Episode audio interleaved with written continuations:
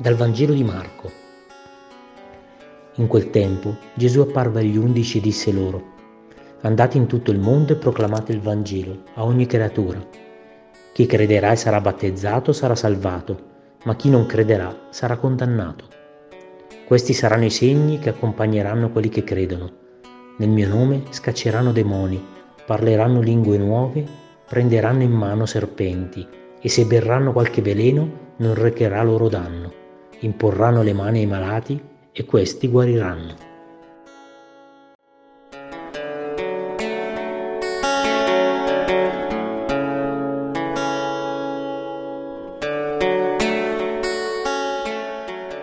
Non esiste fede senza annuncio e non esiste annuncio se non è liberatorio. Il Vangelo di oggi arriva a sferzare la nostra fede comoda, troppo comoda. È un invito a lasciare le nostre pratiche rassicuranti che però non permettono più di incarnare Gesù Cristo nella nostra quotidianità. Ci mette in guardia dal pericolo di ridurre il cristianesimo ad un'identità culturale forte per metterci al sicuro dallo smarrimento della postmodernità. Più la nostra fede sarà un rapporto personale con il crocifisso risorto, più la nostra vita diventerà annuncio liberante che la morte è stata sconfitta e non dobbiamo avere paura di amare.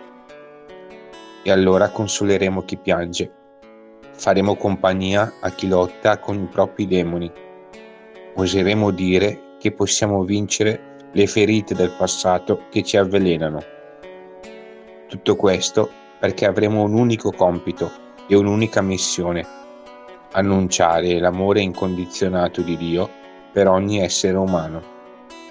E saremo conosciuti come cristiani, perché avremo sul cuore il sigillo del Dio che spezza le catene.